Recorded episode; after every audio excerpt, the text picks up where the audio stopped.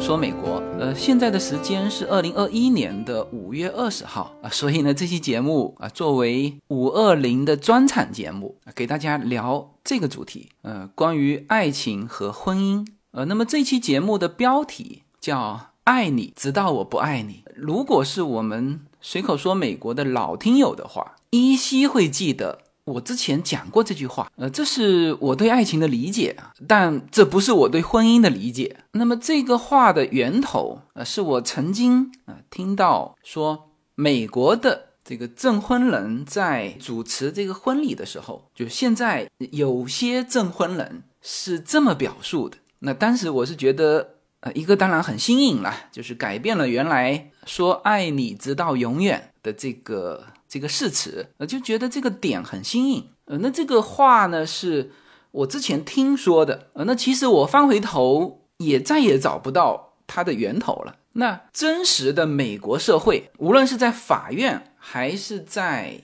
真实的场景中，其实并没有听到过，就是哪一个证婚人是是这么说的，呃，那其实从婚姻的角度这么说是有问题的，呃，所以呢，这一期我给大家聊一聊。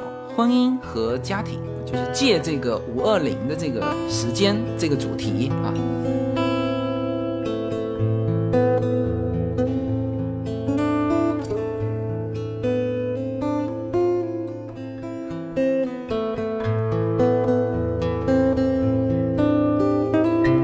好，我们先来聊婚姻。呃，那么在美国啊，除了那个结婚证之外，呃，都有一个证婚的场景。而这个场景呢，可能大家熟悉的是教堂，因为呃很多的影视作品啊，基本上都是在教堂里面完成这个证婚的过程，就是大家理解的那个结婚。哎，结婚实际上是在西方，它需要有一个证婚人。呃，那这个当然现在中国也引用过去了，但是中国传统上的就是证婚的是天地，人家说一拜天地，二拜高堂嘛，所以中国传统是这么一个场景啊。那现在在酒店里面的那有证婚人，实际上是这个形式是西方的这一套。那实际上呢，在美国哈，就证婚人他是需要有身份的啊，就是我们现在国内可能哎，证婚人是一个德高望重的长辈，啊，或者有的是公司领导啊，就是反正总之是两方家庭都比较认可的这个长辈。但这个身份呢，其实在西方。是不够的哈，呃，西方的证婚人，他要么就是在教堂，那教堂的这个身份，他一定是牧师。好，那么这个是一类哈，还有一类，他不在教堂他是去法院，然后去法院给你证婚的，就都是法官，那有的甚至是大法官，呃，那当然更多的就是就是法院这一方面的工作人员，但是他也代表了法院，呃，所以在美国。证婚啊，你是要有身份的，要么你代表宗教，就是你是牧师啊，我以上帝的名义是吧？要么你就代表世俗啊，你们在法律上认可了，这两个身份呢都可以作为证婚人，但是呢，就是你至少要有这两个身份的一个身份啊，才能够作为证婚人。呃，可能大家对就教堂里面的这个流程，大家通过影视作品常常看到了。呃，那我就不用那个誓词来说了。这里呢，我用法院的这个流程和誓词给大家描述一下法院证婚的这个流程。那也通过这里面的誓词来和大家讨论婚姻到底是什么。你要预约啊，然后排队，然后按照这个约定的时间进到这个法院，然后整个过程呃其实是非常简短，就是轮到你了进去，可能两分钟就出来了。呃，当然你全程可以拍照，但就不是你所想象的那种盛大的那种场景啊，更多的就是新郎新娘，然后有一些呃亲朋好友啊，就小规模的在法院里面完成这个流程啊，就出来了。呃，因为他后面还有排队的嘛。那么在法院里面的这个证婚人的发言啊，以及新郎新娘的誓词，和在教堂里面的就是那一段。呃，其实是比较接近，但最主要的就是见证的主体不同。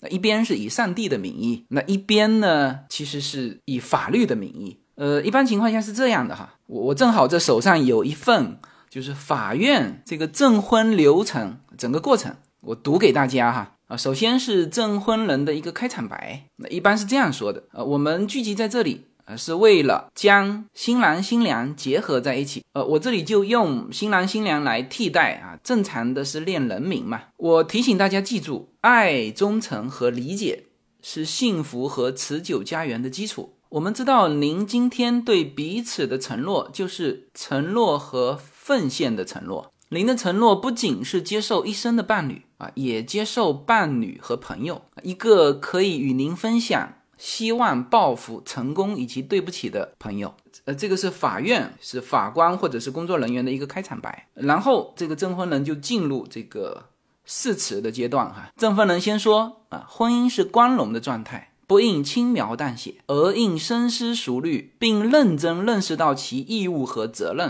啊。这句话是非常重要的，这句话就非常直接的告诉新郎跟新娘，婚姻是什么。婚姻是义务和责任，而这里面有讲到爱情吗？啊，就是进入誓词阶段，实际上没有讲到爱情。婚姻就是非常直接的告诉你，在上帝的面前，是吧？一旦结成婚姻，你们是互为有义务和责任的。好，我们继续哈。那证婚人呢就问这个新郎，你会以新娘？作为你的合法结婚的妻子啊，你答应爱护和安慰她吗？无论这个繁荣还是逆境，只要她活着，你都对她忠贞不渝吗？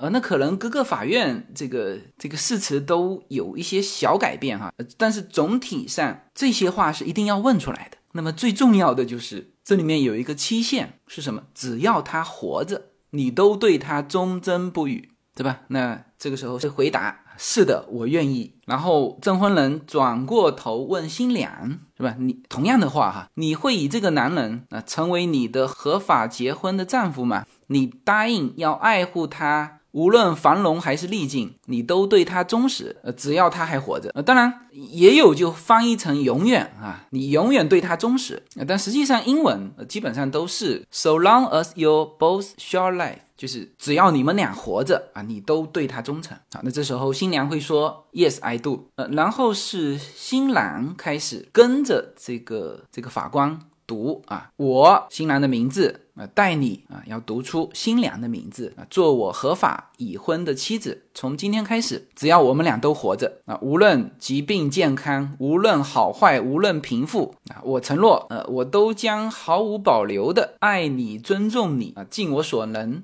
啊，供应你的需要，呃，那这个后面就啊不同的誓词就不一样，但基本就是这些。然后妻子也跟着练，I take you 啊，我带着你作为我的合法的丈夫啊，从今天起，无论疾病、贫穷、好坏啊，我们都将怎么样怎么样啊，直到永远啊，因为最后都还是那一句，As long as we both share life，只要还活着啊，呃，那么这个新郎新娘说完这一段简短的话，那这个。誓词阶段就结束了。那么这个法院里面和大家看到的这个呃教堂基本上是一样，就是少了那个以上帝的名义。接下去是交换戒指。那么证婚人会说：“你你看这段话哈，他说戒指是一个无休止的圆圈，他告诉你们爱是无限的啊，他。”没有开始，也没有结束，它是永远的啊！当你们俩今天在这里成为一个人的时候，我们常常说的叫夫妻一体嘛。这个一体就是呃来源于这个证婚词里面的，"us you two become one here today”，就是两个成为一个啊，这就叫夫妻一体。我们知道这是一个建立在爱心和相互了解基础上的宝贵的联合。那么这枚戒指也是向所有人、向外界。展示啊，你们对彼此的承诺和奉献的示范。然后证婚人会告诉新郎，呃，请将戒指戴在新娘的无名指上，并跟着我读啊。那这个时候新郎会跟着读啊，我以一贯的誓言啊，把我一贯的信念和永恒的爱给到您。有了这枚戒指，我就结婚了。那么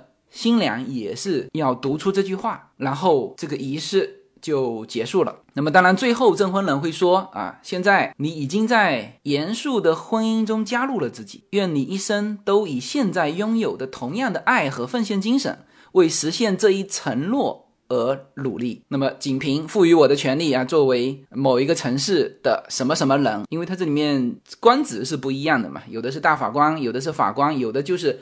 婚姻的专员啊，他说就以这个名义，我现在宣布这一对夫妻啊，根据比如说如果是在加州的，那就是根据加州法律成为夫妻啊，你你们现在可以亲吻了，整个过程就结束了。呃，我们来看一下这些誓言哈，誓词里面出现了爱。啊，出现了忠诚啊，出现了理解啊，这就是这个证婚人开场白的那句话啊，爱、忠诚和理解是呃幸福和持久家园的一个基础所以在后面的誓词里面不断的出现这些词，但是大家注意到没有啊？誓词里面更多的出现的是什么？出现的是两个啊，一个是叫做责任啊，或者说承诺。你看，反复证婚人问的是您答应呃保护他。爱护他，就你，你答不答应？就是在上帝或者法律的面前，你是不是答应这个承诺，是吧？后面很多的都提到了，就为什么要证婚？它其实是见证你们的相互的承诺。呃，这是我觉得这个证词里面就是最重要的一点哈，承诺。第二，呃，就是这个期限是永远。你看这个“永远”这个词是不断的出现在从开始到结束，是吧？呃，它可以以很多的形式啊，只要你们还活着，那当然中文有的时候翻译就翻译成永远了。然后最后证婚人还说啊，这个戒指它代表的就是永恒，没有开始也没有结束。那当你套上它的时候，你就要提醒自己这个“永远”这两个字。呃，就你不管现在你怎么理解哈，这就是现在美国依然延续着呃这个誓词这种形式，应该是几百年了。这个从欧洲带到美国，那或者说现在从欧美又流行到这个东方的国家。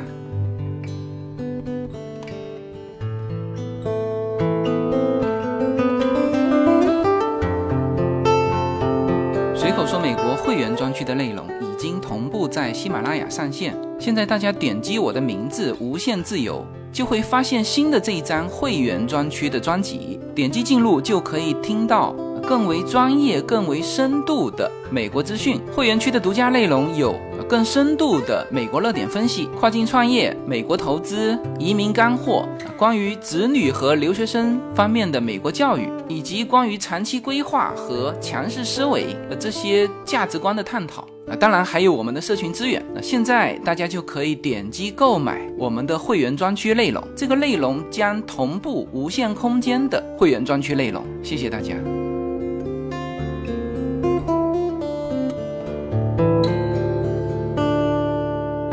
那么通过这个描述，就是美国的或者说是西方的吧，证婚的誓词，大家就很清楚了。婚姻到底是什么啊？最重要的就提炼关键词的话，第一个肯定是承诺，第二个呢就是永远啊，后面再有其他的东西。所以有些进入婚姻的人常常问啊，到底婚姻是什么？婚姻是什么？人家誓词里面就是跟你说的非常清楚了，婚姻是责任，不是爱情。呃，当然婚姻可能包含爱情，但是婚姻不是爱情。好，那就来到了我们这期节目的重头戏啊，就是爱情是什么？就这个观点或者说是体会哈，也只敢在这个时间点说哈，就是五二零的今天说，很多人误解了这个爱情。比如，呃，最常出现的就是女方问男方：“你到底爱不爱我？”啊，你现在要知道一件事情，就是你每问出一次，呃，你所理解的或者说你想得到的那个爱情。它就递减一次，为什么？那因为爱是主动的，它不是被动的，所以你不要在爱情上去谈责任，是吧？如果你谈责任，那那些不是爱情，比如因为我爱你，所以你要爱我，那这个就是被动，这就是谈责任啊。婚姻可以谈责任。爱情是不能谈责任的啊！说因为我爱你，所以你要爱我的啊，或者说因为我为你付出这么多，你怎么能不爱我的？那个爱是其他的东西啊，是是感恩，是觉得这个有责任啊，或者说觉得应该要给你婚姻啊，但那些 anyway 不管叫什么都不叫爱情啊，所以很多人在这个事情上。一直没搞清楚，爱是主动的，是是没有理由的，就是就大家立刻就会想起《大话西游》里面那个很经典的对白：爱情需要理由吗？不需要吗？需要吗？啊，对。那么这个对白的最后一句就停留在了“爱一个人需要理由吗？”啊，这就对了啊，这就如果爱一个人有理由的话，那可能都不是爱。那我爱你，因为你爱我；那我爱你。因为我觉得我就应该要爱你啊，这肯定也不是爱。爱是主动的，不是被动的。就不管是就情侣之间的爱情，还是家人之间对孩子的爱、对父母的爱、对人的爱或者对事物的爱，爱从来都是主动的，被迫的啊，那个写在墙上的、写在小学生守则里面的，那都是被动的。爱是不能要求别人去爱的，要求的这个东西不是爱啊。所以这就是回答了你。这个我们常常看到的那个场景，就是或者是男女朋友啊，或者是夫妻问的那个最错误的问题，就是你到底爱不爱我啊？这个是关于爱的第一个误区。爱不是被动的，爱不是有责任的，爱是不需要理由的。呃，这是一个啊。第二呢，当你爱一个人的时候，你是一种付出，叫做心甘情愿、义无反顾啊，就是这种感觉。啊，你但凡掺杂，呃，甚至说想到这个有回报，我觉得这也不是爱，是吧？这里面你可以衍生到这个父母对子女的爱，就很多父母对子女的爱是要回报的，而这实际上也是不对的。我们也常听到这种错误的说法，就是那种父母对子女的虐爱，是吧？我这么辛苦把你养大，你怎么能怎样怎样啊？或者就是。别人怎样怎样，那这个在这个对子女的爱里面啊，以及这个情侣之间的爱都有这种误区啊。我这样对你，你怎么能够不这样对我呢？是吧？这就是要回报啊。所有要回报的都不是爱，父母向子女要回报也不是爱。那这里补一句哈，就是有些东西本身就是义务，把它说成爱和回报。都不对，就是父母有抚养子女的义务，子女有赡养年老父母的义务。你去要求回报，那像这些就是属于责任范围。你把它理解成爱，要求回报，这都不对。呃，那么这一点呢，从父母对子女的爱里面可能。呃，更好理解啊，我们呃照顾给予孩子一个呃美好的生活，这是我们心甘情愿的付出。就是我的快乐的感觉是在于给予他们的这个过程，而不是说哎这个东西付出去之后等着他们回报的那个过程。不是的，给出去这一下啊就已经实现了我的这个幸福感。就爱一个人本身这个过程就是一个幸福感。就如果你爱过一个人的话。你就会特别能够体会这一点。好，那么这个是第二，呃，第三呢？爱是没有期限的，就是它是没有时间概念，或者说你不能给它赋予时间概念。呃，这就是我们的标题啊，就是我爱你，直到我不爱你啊。这个就新旧大话西游，在这个爱的期限上是有变化。老版里面那个经典台词就是。如果要在这个爱情上加一个期限的话，我希望是一万年。那么到了新版，变成了什么？变成了一万年太久，只争朝夕。只争朝夕的意思就是在于当下。呃，到底老版的对还是新版的对？那我是很能理解这个周星驰的这个心路变化。周星驰是用心在拍他的电影的，呃，就是每一句台词。其实都是他的心里话。那么二十年前的那个关于爱的期限一万年，是这个对呢，还是现在的这个只争朝夕？这个是对的。其实两个都是对的，因为就是我刚才提到的，爱情是没有时间观念的。就是现在我爱你，我当然是希望是一万年。但是呢，几十年过去了，周星驰很显然在爱情观上他成长，就是他以前觉得有的是时间。那年轻的时候都会这样觉得，就有的是时间，但是后来发现很多事情在变化。呃，有一种说法是说，周星驰拍新版的《大话西游》的时候，其实他最心爱的女人、最接近走进婚姻的那个女人是罗慧娟。但是呢，罗慧娟后来是患了癌症晚期，在《大话西游》播出之前就去世了。所以那个时间段，周星驰一直在赶这个戏，希望是就是有一些话能够通过这个电影说出来。所以那个时候，他对爱情的理解，知道了这个叫只争朝夕，爱就在于当下，爱是不需要加什么时间期限的啊，加了时间期限就违反了刚才说的第一条，就变成一个责任了啊。所以爱情是什么？爱情是没有责任的这个约束啊，没有回报的这个约束，其实也不应该给他添加时间的约束啊。这就是我们的标题，就我爱你的时候是没有理由的，心甘情愿的付出，也不想有任何回报，就爱你本身就是我的目的，而不是说我爱你希望有什么目的。然后爱到什么时候呢？就是直到我不爱你的时候，不用去添加时间。那这就是。周星驰从爱你一万年到后来说一万年太久，呃，只争朝夕，呃，这个就把这个爱情的真谛给说出来啊，不用去附加时间，不用去给承诺，就爱你就是我现在爱你，爱你就是当下。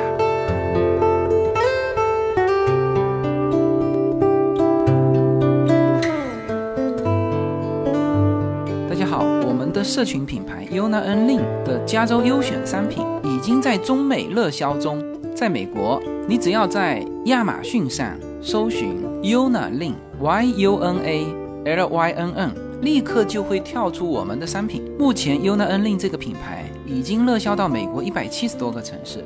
在中国，你只要在手机淘宝中同样输入 Yuna Lin Y U N A L Y N N，你就可以找到我们 Yuna N Lin 的天猫国际旗舰店。如果您是在喜马拉雅上听到这则信息，那么直接在我的这个节目的封面，你会看到一个红色的推车，写着 Yuna N Lin 牛油果油点击进去，也就是我们天猫国际的旗舰店。现在无论你是生活在美国还是生活在中国，您都会非常方便的能够网购到我们 Yuna N Lin 这个品牌的商品，拿起手机下单就可以品尝到自由军一家为您分享的。加州阳光的味道，谢谢大家。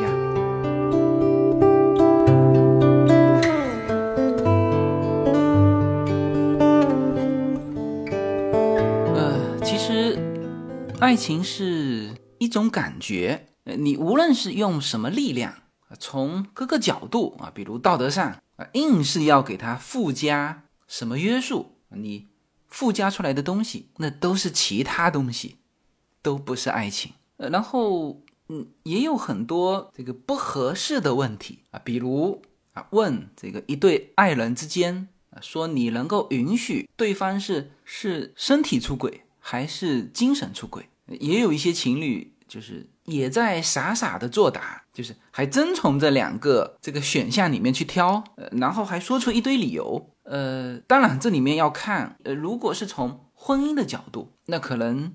我们重事实嘛，是吧？那就更加不允许这个叫身体出轨，因为婚姻是有责任的。那从爱情的角度，那可能精神出轨会更严重，因为它直接破坏了这个情感本身。但最好的回答，呃，都不应该去挑这两个，而是就是你能够真切的感受到对方依然是真实的在爱你，这就可以了。呃，我觉得这个不仅是一种聪明的回答，可能也是在真实的这个生活当中最应该去考虑的。这个爱情这个东西呢，刚才说了是一种感觉哈，这种感觉有的时候是可以没有理由到那种很很虚无的状态。比较典型的就是在《倚天屠龙记》里面，就是那个朱儿对张无忌的爱，准确的说是对。年少的时候，那个少年张无忌的爱，他们在少年的时候有过一段接触，然后朱儿就把当时的张无忌就当成了他的他的所爱，然后就一直在寻找这个少年的张无忌。后来他们都长大了啊，到这个成年后的张无忌出现在他面前的时候，后来他也知道了，哦，这个就是当初他苦苦寻找的那个张无忌，但是最后他却离开了他，这个。给出的理由，那竟然是这个他要找的，并不是这个张无忌，他要找的是他记忆当中的那个少年的那个咬过他一口的呃那个张无忌。这个是一个很错乱的，就是你你不能用理性的去分析他。所以张无忌那个时候也很很懵啊，他说我就在你面前啊，是吧？朱儿说不对，我喜欢的不是你，我喜欢的是年少的那个那个张无忌，这就是。爱的感觉，那它随着时空的变化是会变化。那你看这个《大话西游》，你也会有这种感觉。所以很多人对这个周星驰他费尽心力穿越回去拿那个月光宝盒是为了干嘛？是为了回去救他之前心爱的那个那个莫文蔚演的那个白晶晶。但是呢，他穿越到五百年前之后，就在那个时间点，他却喜欢上了这个紫霞仙子。呃，那么就有人问说，哎，这个他到底喜欢的是白晶晶呢，还是？紫霞仙子其实两个他都喜欢啊，但是这里用都不合适哈，因为从时间的角度，它隔了五百年，你你就算不算穿越啊，他也是在不同的时空经历过不同的事情。那你如果用责任去去要求这个至尊宝啊，那这就不是爱情了，这就是另外一个东西，也许是婚姻。呃，好吧，那在这个时间点，呃，和大家。探讨这个主题，关于这个话题啊，大家如果有什么观点以及有什么想法，欢迎能够在这个留言或者评论里面，把你的呃对于这个话题的观点能够写在评论区。哎，好，那现在的时间啊依然是二零二一年五月二十号。好，谢谢大家。